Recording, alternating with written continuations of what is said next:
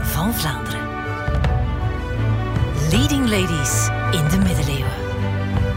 Een co-productie van Clara en het Henri Pirenne Instituut voor Middeleeuwse Studies van de Universiteit Gent. Met Julie van Bogaert en Els de Paarmentier. We zijn haar een beetje uit het oog verloren. Margaretha van Constantinopel, de jongere zus van Johanna. Ook zij kreeg natuurlijk een lastige start in het leven. Haar vader, Boudewijn IX, die was al op kruistocht vertrokken nog voordat Margaretha geboren was. En we weten ondertussen dat hij niet meer zou terugkeren. En dat de meisjes toen ook hun moeder verloren. Net zoals voor Johanna werd er ook voor Margaretha al op erg jonge leeftijd een huwelijk geregeld. Waarschijnlijk ook weer door tante Mathilde. De twee zusjes trouwden in hetzelfde jaar, in 1212. Johanna was toen 12 en Margaretha 10. En nu wordt het toch eindelijk wel eens tijd dat we die olifant in de kamer eens recht in de ogen kijken, want we zijn nu al een paar van die kindhuwelijken tegengekomen. We gaan daar dan altijd nogal snel over en we voelen ons daar wat ongemakkelijk bij, maar kom aan zeg. Vonden ze het in de middeleeuwen normaal dat zulke jonge kinderen moesten trouwen? Ja, vanuit ons perspectief wordt dat natuurlijk beschouwd als een ernstige schending van de kinderrechten.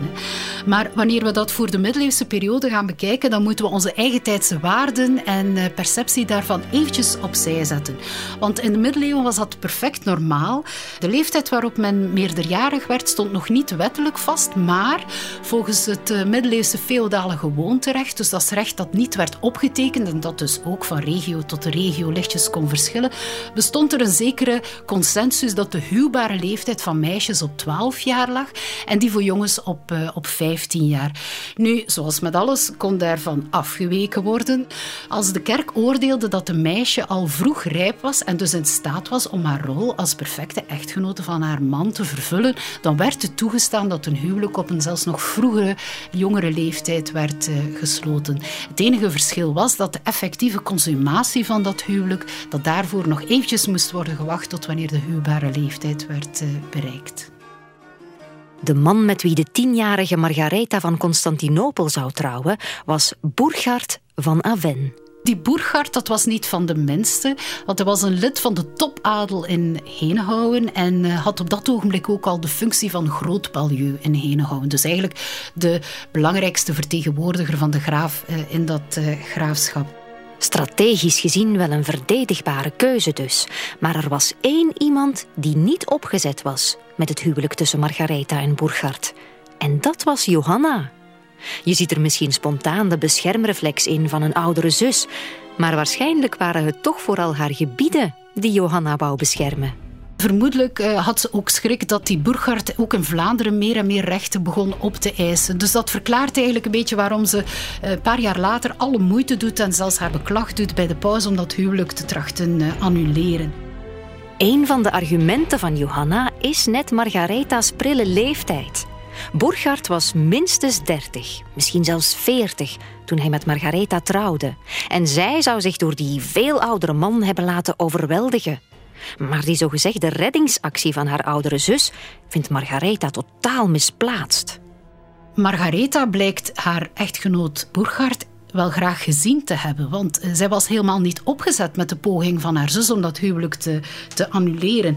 En het zorgt ervoor dat de persoonlijke relatie tussen beide zussen zwaar onder druk komt te staan. In zoverre zelfs dat Margaretha afstand neemt van haar zus en zich terugtrekt in een kasteel in uh. Ook in Henegouwen wordt de bemoeizucht van Johanna niet geapprecieerd. Het maakt haar daar hoegenaamd niet populair. En dat verklaart ook waarom de valse Boudewijn net in Henegouwen zoveel aanhang had en waarom Johanna daar zo hard werd gehaat. Maar Johanna krijgt haar zin. Johanna zet haar plannen door en uiteindelijk slaagt ze erin om haar, uh, haar schoonbroer, die Burgard, uh, gevangen te laten nemen en om hem uh, ja, als straf bijna op pelgrimstocht te sturen naar Rome. Die zien we voorlopig dus niet meer terug. En ondertussen regelt Johanna alvast ook een nieuw huwelijk voor haar zus. In 1223 gaat Margaretha reeds een tweede huwelijk aan met iemand uit het geslacht van Dampierre, uit de streek van eh, Champagne, en dat was eh, Willem van Dampierre.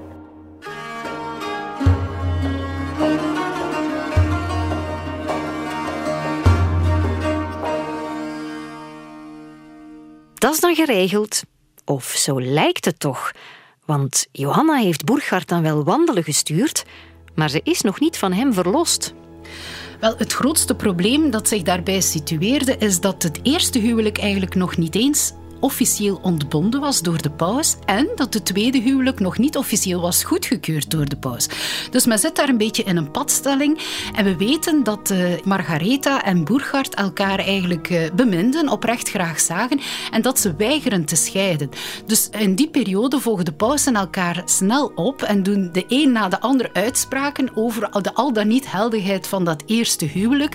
Eh, maar telkens bij elke stap die wordt gezet, en dat gaat zelfs tot het excommuniceren hè, van, uh, van en Margaretha, weigeren de twee uit elkaar te gaan. Ze weigeren te scheiden. Ze blijven volhouden dat ze elkaar oprecht graag zien. Sterker nog, hè, op een gegeven moment doet het gerucht ronde dat Burghardt zou teruggekeerd zijn uit Rome van zijn pelgrimstocht en dat hij Margaretha opnieuw het hof zou hebben gemaakt, goed wetende dat ze intussen al een tweede huwelijk was aangegaan en bovendien dat Margaretha als een blok opnieuw voor haar eerste echtgenoot zou zijn uh, gevallen.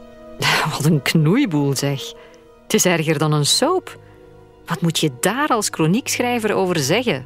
Dat is een bizarre situatie natuurlijk, hè, waarin we terechtkomen. En we zien ook dat de chroniekschrijvers uit die periode zichzelf niet goed blijven weten met die ja, toch wat ongemakkelijke situatie. Hè. En wat doen ze? Sommigen besluiten dan maar om het eerste huwelijk met uh, die Burgard, om dat gewoon dood te zwijgen. Maar anderen gaan creatiever in de, aan de slag met uh, een verhaal. Uh, de ene laat uh, Burgard sterven voordat het tweede huwelijk had plaatsgevonden. Of ze gaan suggereren dat hij op terugweg van Rome in opdracht van Johanna, uiteraard, is vermoord geweest. Of sterker nog, hè, sommigen verzwijgen zelfs dat hij naar Rome is gestuurd en verzinnen in de plaats daarvan een verhaal als dat hij zou gevangen genomen zijn door Johanna en jarenlang in gevangenschap zou zijn gehouden en dan uiteindelijk op haar bevel zou zijn onthoofd en daar houdt het zelfs nog niet op en dat zijn hoofd in alle steden van Vlaanderen en Henenhouwen zou zijn tentoongesteld. Er lijken mij toch wel heel diepe wonden te zijn geslagen tussen de twee zussen. Kan zoiets ooit nog goed komen? Ja en nee. Uh, beide zussen verzoenen zich en uh, op het moment dat het uh, dochtertje van Johanna nog leeft, rond 1235, komen de beide families ook tot een overeenkomst. En er wordt overeengekomen dat de zeven kinderen van Margaretha uit beide huwelijken elk een gelijk erfdeel zullen krijgen. Maar ja, dat is nog in de veronderstelling dat de kleine Maria, het dochtertje van Johanna, haar moeder zal opvolgen. Maar dat meisje sterft natuurlijk en niet zoveel later ook Johanna. Margaretha had er misschien niet meer op gerekend, maar dan is het aan haar om haar zus op te volgen. En dat betekent dat de hele erfeniskwestie, de verdeling tussen de kinderen uit Margaretha's twee huwelijken, van vooraf aan bekeken moet worden. En nu wordt het echt wel de middeleeuwse versie van Succession. Je moet weten dat de paus eh, op dat ogenblik al het eerste huwelijk van Margaretha onheldig had verklaard. En dat is ook het moment waarop Margaretha ook eh, eh over haar zonen uit haar eerste huwelijk spreekt als haar bastaardzonen.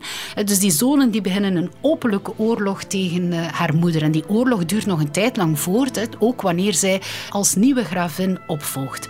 En die openlijke oorlog leidt er uiteindelijk toe dat de Franse koning als leenheer voor kroon Vlaanderen het eindvonnis zal vellen.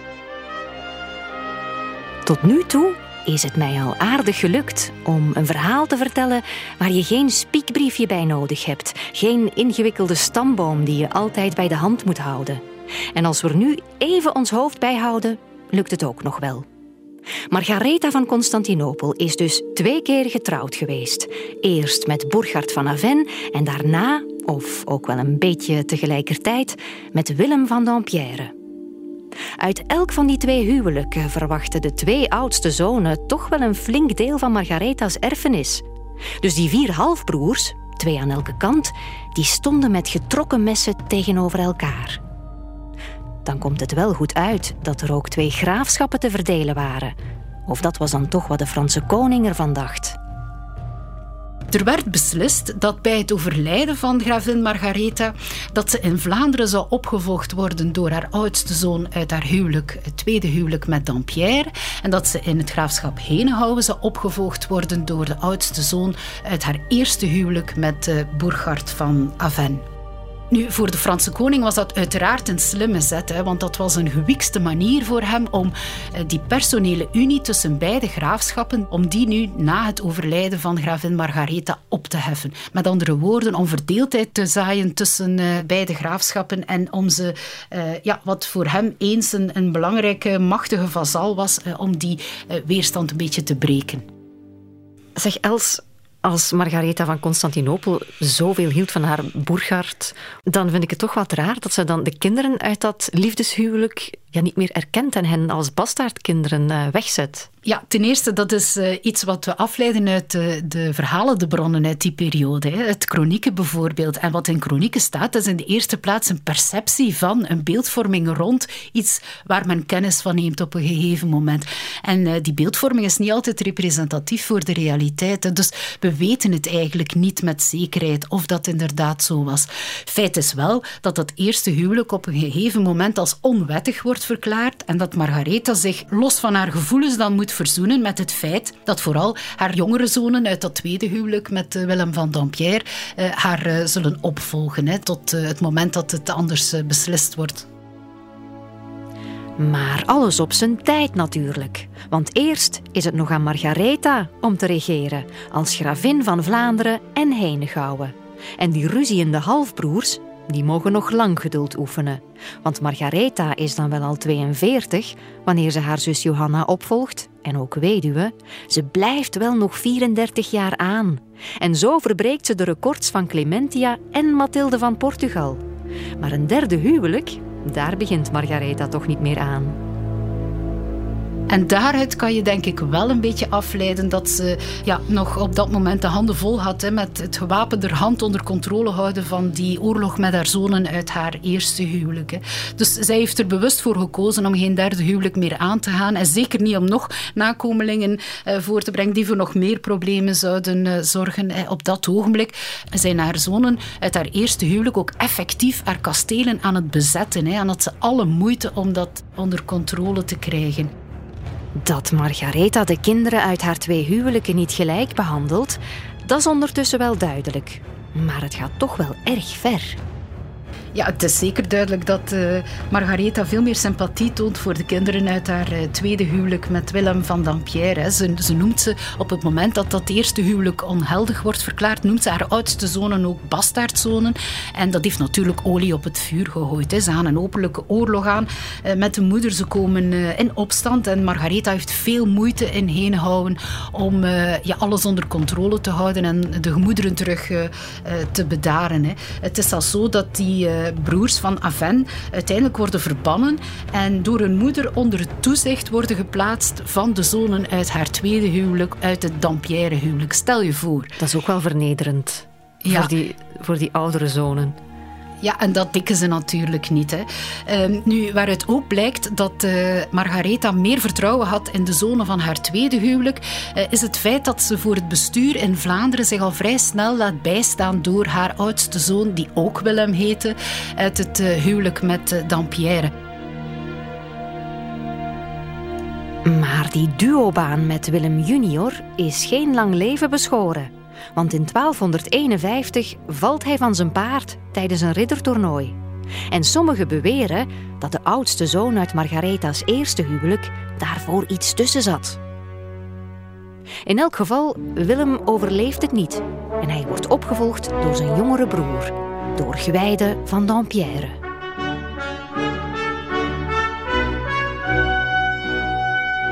En wat we dan zien is dat Gwijde eigenlijk als een actieve regent samen met zijn moeder zal uh, regeren. Uh, Margaretha besliste in Vlaanderen dus niet alles autonoom. En dat zien we goed aan de oorkonde uh, die ze vaak in beider naam uitvaardigen. Of waarbij Gwijde nadien een aanvulling doet of een bevestiging van de, de, de, stukken die zijn moeder uitvaardigde. Op die manier kon Margaretha zich volop concentreren op het herstellen van die stabiliteit, die vrede in het, het graafschap heen houden. Want daar werd geen zoon uit het Aven-huwelijk eh, aangesteld als regent. Dat eh, begrijp je wel waarom ze daar nog eh, wat minder vertrouwen in had. Ik kan me goed voorstellen dat Margaretha door die heibel met haar oudste zonen op niet zoveel sympathie kon rekenen, vooral in Henegouwen. Maar er waren ook wel andere redenen waarom ze niet zo geliefd was. Die gewijde van Dampierre, die uh, mederegent was uh, in Vlaanderen, die voerde een zeer dure expansiepolitiek. Met veel militaire acties die handenvol geld uh, vroegen. En hij werd daarin actief gesteund ook door zijn moeder, door Margaretha. En ja, dat stuitte de bevolking in Henegouwen natuurlijk ook voor de borst. Hè. Want zij moesten dan belastingen betalen om al die campagnes te financieren. Zeker wat de gebieden in Rijks-Vlaanderen en het land van Waas, dat ook tot het Rijksgebied behoorde, betreft. En het is daar in die rijksgebieden dat er zich opnieuw grote problemen zullen voordoen. Herinner je je nog die inhalerige graaf van Holland, die dat stukje Zeeland van Johanna had proberen af te snoepen? Hij had dat gebied in leen van de gravin van Vlaanderen en zij op haar beurt van de Duitse keizer. Dat was nog steeds het geval hè, wanneer Margaretha opvolgt als nieuwe gravin. Maar op een gegeven moment wordt die graaf van Holland verkozen tot Duitse keizer. Met andere woorden, plots wordt hij van de vazal... over, bij wijze van spreken. Ja, Plots wordt hij van vazal van de gravin van Vlaanderen de leenheer van de gravin van Vlaanderen. En wat doet die graaf van Holland op het moment dat hij keizer wordt? Hij heeft het rijksgebied, dat ook in leen werd gehouden van de Duitse keizer, dat geeft hij onmiddellijk aan Jan van Aven, de oudste zoon nog leefde zoon uit het eerste huwelijk van uh, Margarethe. En waarom zou hij zo inschikkelijk uh, zijn geweest, kan je afvragen. Wel, die Jan van Aven, een van de oudste zonen van Margarethe, die was gehuwd met de zus van die graaf van Holland. Margaretha voelt zich bestolen en ze doet er alles aan om het gebied dat haar is afgenomen weer in handen te krijgen. Daar zijn militaire acties voor nodig en daar is dan weer veel geld voor nodig.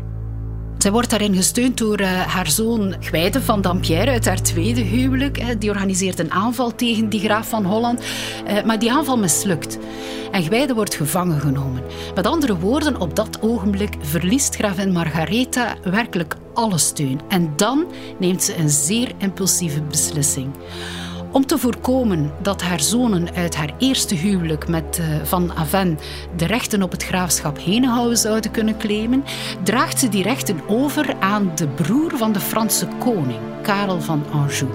Ja, wanneer de Franse koning in de picture komt, dan ben ik toch altijd extra op mijn hoede.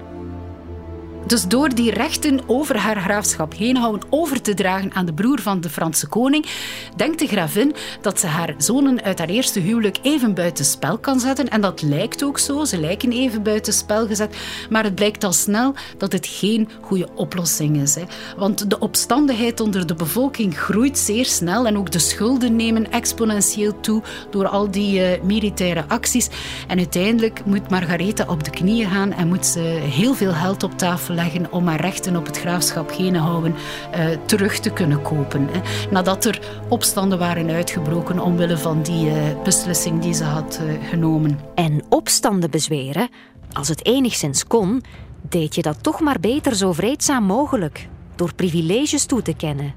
Nu, uh, die opstanden worden uh, voor een deel ook geneutraliseerd doordat Margaretha zich natuurlijk verplicht voelt om uh, ja, bijkomende rechten toe te kennen in de steden aan haar graafschappen. We zien bijvoorbeeld dat de Gentenaars rond het begin van de jaren 50 het, het recht krijgen om het kanaal de Lieve te graven tussen Gent en Damme. Dus wat de stad Gent rechtstreeks zou verbinden met het Zwin. Dat is een privilege die aan de steden wordt toegekend, dus een toegeving als een van compensatie voor de hinder die ze in beide graafschappen had uh, veroorzaakt. Maar dat blijkt nog niet voldoende natuurlijk. Hè. Ze heeft ook extra geld nodig en dat doet ze noodgedwongen door beden te vragen aan de steden. Hè. Buitengewone belastingen, uh, maar ook die volstaan niet. en zo komt het dat ze ook nog zware leningen moet aangaan. Margaretha werd al een beetje scheef bekeken door die hele successieoorlog. Dat gedoe tussen de zonen uit haar twee huwelijken. Maar haar financiële beleid was toch ook wel een serieus voorwerp van kritiek. Maar het moet gezegd, het werd haar op dat vlak nu ook niet bepaald gemakkelijk gemaakt. Dat dat uh, financieel beleid ook nogal koeltjes onthaald werd in de graafschappen, dat heeft alles te maken met de handelsoorlog met Engeland die ze ontketent in de jaren 70 van de 13e eeuw. Nu, we weten reeds dat uh, van bij het begin van de 12e eeuw er nog een derde leenheer was voor Vlaanderen, de Engelse koning.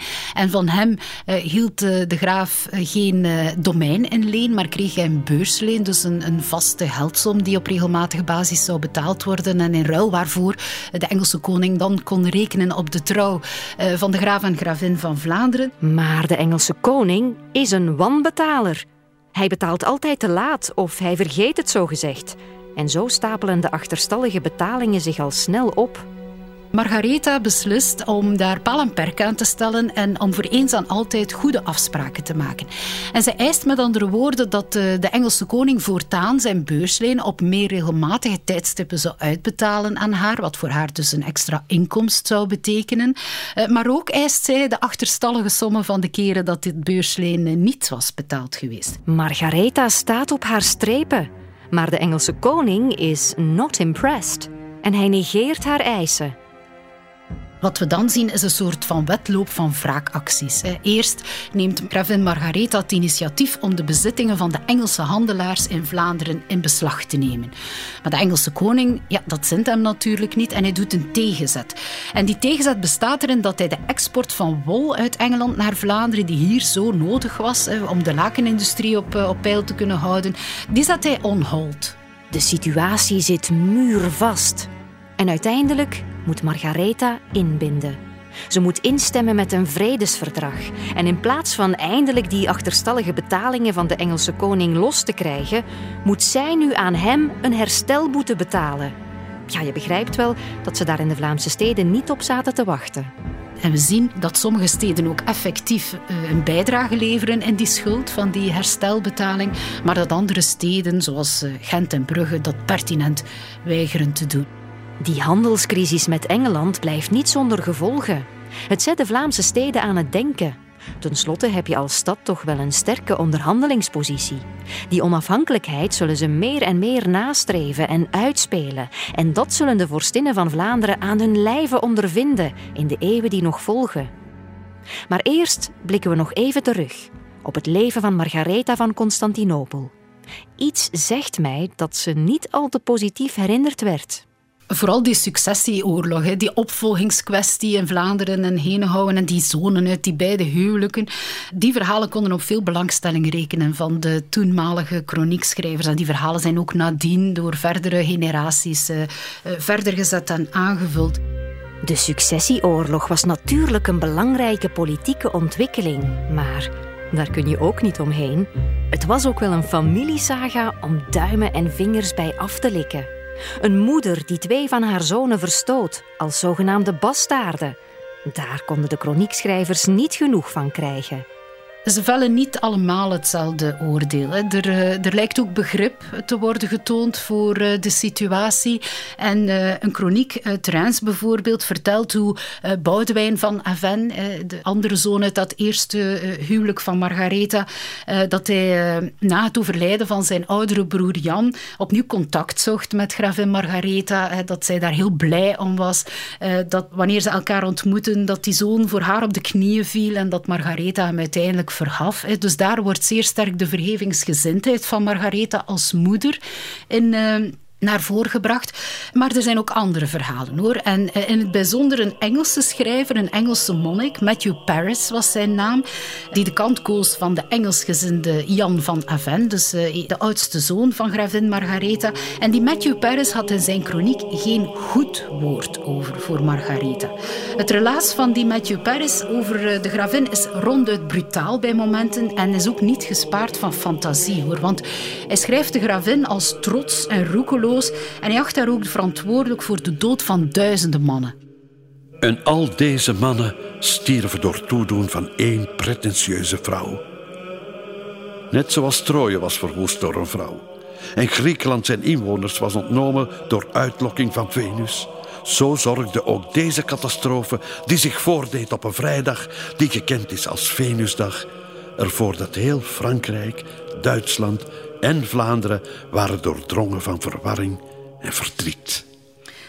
Ja, en eh, de toon wordt nog eh, heviger hoor, want wat verder in die kroniek wordt de balans tussen de twee zussen opgemaakt in een paragraaf. En die paragraaf heeft als titel over de onbescheidenheid en vreedheid van gravin Margaretha. En het levert geen fraai beeld op van de gravin. Het is een feit dat de zus van deze vrede gravin Margaretha door haar grote zonde de bijnaam van vadermoordenares had verkregen. Toch van veel mensen. En met evenveel reden verdiende zij, die zich schaamteloos en onwettig in de armen van twee mannen had gestort en daardoor de dood van zoveel had veroorzaakt, de bijnaam van kindermoordenares. Want haar oudste zoon was vermoord door haar. En van de ander had ze de benen gebroken. Ja, en hij voelde zich blijkbaar in zijn element, want wat verder in de chroniek wordt het helaas nog schokkender wanneer die Matthew Paris het heeft over een vermeende dialoog tussen gravin Margaretha en haar oudste zoon Jan van Aven. Het gebeurde dat Jan van Aven twee van zijn halfbroers had gevangen genomen. En verheugd omdat hij hoopte hiermee de vrede met zijn moeder te kunnen herstellen, stuurde hij haar enkele boden waarvan hij dacht dat deze haar wel zouden bevallen, met de boodschap Lieve moeder, zelfs wanneer je ervoor kiest geen medelijden met mij te hebben, heb dan op zijn minst medelijden met mijn halfbroers, je zonen, die ik gevangen houd. En stem in met een verzoening, wat voor jou ook voordeel zal opleveren. Maar op deze smeekbede antwoordde Margaretha: Uw broers, mijn zonen, bevinden zich in uw handen. Ik zal voor hen niet afwijken van mijn voornemens. Ze zijn volledig van uw goeddunken en goedwil afhankelijk. Dood hen, vredeschurk, en eet hen op. De ene gekookt met peper, de andere geroosterd met knoflook. Dit beledigende antwoord deed tot grote schaamte van de gravin snel de ronde. Zeker onder de moeders.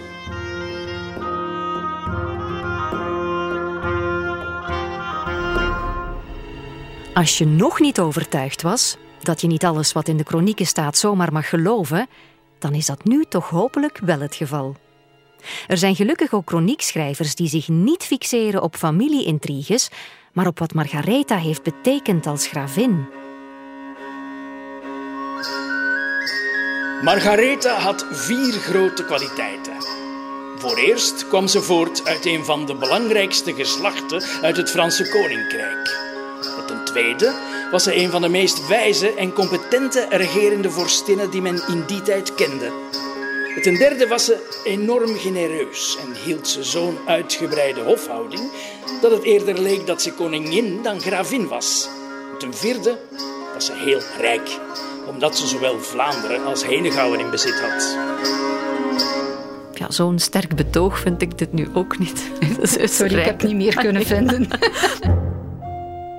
Ja, dus die kwaliteiten van Margaretha die worden ook wel eens in de verf gezet. Hè. En we moeten ook opletten met al die negatieve berichtgevingen, die eigentijdse chronieken, dat we eh, dat niet als een absolute waarheid gaan aanvaarden. Hè. Haar oorkonde getuigen effectief van een, van een daadkracht, van goede beslissingen ook die ze heeft genomen samen met haar zoon in Vlaanderen, maar ook in, uh, in, uh, in. Dus de waarheid ligt daar altijd ergens in het midden. Hè. Dus dat betekent helemaal niet dat ze het niet goed zou hebben gedaan. Hè. Wel in tegendeel. Want uiteindelijk slaagt ze er ook om, uh, ondanks die moeilijke periodes, ondanks die handelsoorlog met Engeland, die graaflijke schatkist opnieuw te stabiliseren naar het eind van haar leven toe. Ja, de oorkonde van Margaretha en van Johanna van Constantinopel, die interesseren Els nog altijd net iets meer dan het gekrakeel van de chroniqueurs. Want uit die grafelijke administratie komen we heel wat te weten wat we niet zomaar uit de chronieken kunnen halen. Als we kijken naar de bronnen uit de praktijk, dan vinden we daar misschien wel eh, de meeste aanwijzingen van een, eh, een goed beleid door beide prinsessen. Uh, een goed beleid omdat zij in de eerste plaats veel oorkonden in hun eigen naam hebben uitgevaardigd. Nu zal je zeggen, uiteraard, ze hadden die autoriteit omwille van het ambt dat ze hadden opgenomen. Maar als je die oorkonden, die honderden oorkonden naast elkaar legt, dan blijkt toch ook op een heel subtiele manier dat ze daar met vooroordelen omwille van hun seksen werden in geconfronteerd. Hoor. Als we kijken naar een uh, oorkonde, willekeurige oorkonde van uh, gravin Johanna, die in haar eigen naam is opgesteld met haar titulatuur van gravin van Vlaanderen en Henegouwen en is gezegeld met een mooi jachtridderzegel in haar eigen naam, uh, dan blijkt daaruit onmiddellijk dat zij op dezelfde manier als mannen uit haar periode macht kon voeren en haar autoriteit kon, kon laten gelden. Hè. Dat staat ook uitdrukkelijk in die oorkonden, hè, dat ze de macht heeft om dat te doen. Zeg, wat een egalitaire samenleving daar in de 13e eeuw. Of je nu man of vrouw was, Je kon net zo goed oorkonden uitvaardigen en macht uitoefenen. Maar dat is niet het volledige plaatje. Nu, dat is een klein beetje misleidend, want ah, als je nu alle oorkonden van de gravin vergelijkt en ook die die ze samen met haar eh, twee echtgenoten heeft uitgevaardigd erbij haalt, dan komt er een ander beeld naar boven. Is te zeggen, het beeld van de zelfstandige gravin blijft uh, staande, maar we moeten het een klein beetje nuanceren. Want wat zien we? Zonder uitzondering dat in alle fases van haar leven, dus tijdens haar eerste huwelijk met Tijdens haar weduwschap en dan tijdens uh, haar tweede huwelijk met uh, graaf Thomas van Savoie, dat een groot aandeel uh, die periodes aan oorkonden in haar eigen naam was uitgevaardigd, maar dat nog meer oorkonden, die zijn bewaard uiteraard, in naam van beide werden uitgevaardigd. Terwijl dat eigenlijk niet hoefde. Terwijl dat eigenlijk niet hoefde, nee. Bovendien, als we naar eh, het zegel kijken en vooral dan de aanhechting van het zegel aan het perkament, dan zien we bevestiging van dat vermoeden. Want wat gebeurt er in de honderden oorkonden die gravin Johanna samen met haar echtgenoot uh, heeft uitgevaardigd, eerst Ferrand, dan Thomas, zien we dat zij systematisch uh, haar zegel laat aanhangen aan de rechterzijde. Nu, als ik je zeg dat de linkerzijde de belangrijkste positie was om een zegel aan te hangen, dan blijkt onmiddellijk dat daar toch nog een zeer sterke voorkeur voor mannelijk leiderschap uit blijkt. En daarmee houdt het niet op. Want niet alleen in de volgorde van de zegels moeten vrouwen plaatsmaken voor mannen, maar ook in de volgorde van de namen. Als we naar de tekst kijken, dan zien we zonder uitzondering dat in al die honderden oorkonden die ze samen met haar echtgenoot heeft uitgevaardigd, dat de titel en de naam van de graaf, dus de aangetrouwde graaf moet je weten, dat die systematisch als eerste wordt vermeld en dat de naam en de titel van de gravin systematisch op de tweede plaats worden vermeld. Dus dat is alweer een teken van een sterke voorkeur voor mannelijk leiderschap. En dan is er nog iets wat Els is opgevallen aan de oorkonde van gravin Johanna. Daarvoor uh, moeten we eventjes kijken naar het weduwschap van gravin Johanna. Toen ik haar oorkonde systematisch aan het onderzoeken was, dan uh, stelde ik uiteraard vast dat ze tijdens haar weduwschap uh, verder oorkonden in haar eigen naam uitvaardigde. Maar wanneer zij haar tweede huwelijk aanging met Thomas van Savoie, bleken plots oorkonden met exact hetzelfde recht in exact dezelfde bewoording voor te komen, aan diezelfde abdij geschonken. En ja, toen vroeg ik me eventjes af van wat zou de betekenis daarvoor kunnen geweest zijn. Wel, die betekenis die moet je eigenlijk zoeken in de sterke voorkeur, de vraag vanuit de bestemmeling van die stukken om uh, een tekst, een recht dat hen was toegekend door de vrouwelijke erfprinses, om die toch voor de veiligheid en als extra garantie nog eens opnieuw te laten bevestigen door, uh, door haar echtgenoot. Dus we krijgen een abdij die over twee oorkonden beschikt. Over die van de gravin in haar eigen naam op het moment dat ze weduwe was en over haar nieuwe uh, echtgenoot die de titel van graaf kreeg uh, na verloop van tijd. In exact dezelfde bewoording. Ik denk dat je geen mooier voorbeeld kan hebben dat aantoont uh, wat een sterke voorkeur voor mannelijk leiderschap er toen bestond. Dus een oorkonde uitgevaardigd door de erfprinses als weduwe is prima. Maar een oorkonde uitgevaardigd door de erfprinses samen met haar nieuwe echtgenoot is toch nog beter. Klopt, althans, zo dachten ze erover in bepaalde abdijen. Heel dubbel toch wel. Een vrouw kon perfect regeren als gravin van Vlaanderen, maar ze werd dan toch altijd net dat tikkeltje lager ingeschat dan een graaf van Vlaanderen. Zo blijkt dan heel subtiel uit de oorkonde. Maar kom, al bij al valt het in de dertiende eeuw nog wel mee met dat vrouwelijk leiderschap. Hou je maar vast voor de veertiende eeuw, de waanzinnige veertiende eeuw. Het belooft een wilde rit te worden in aflevering 7 van de Vorstinnen van Vlaanderen.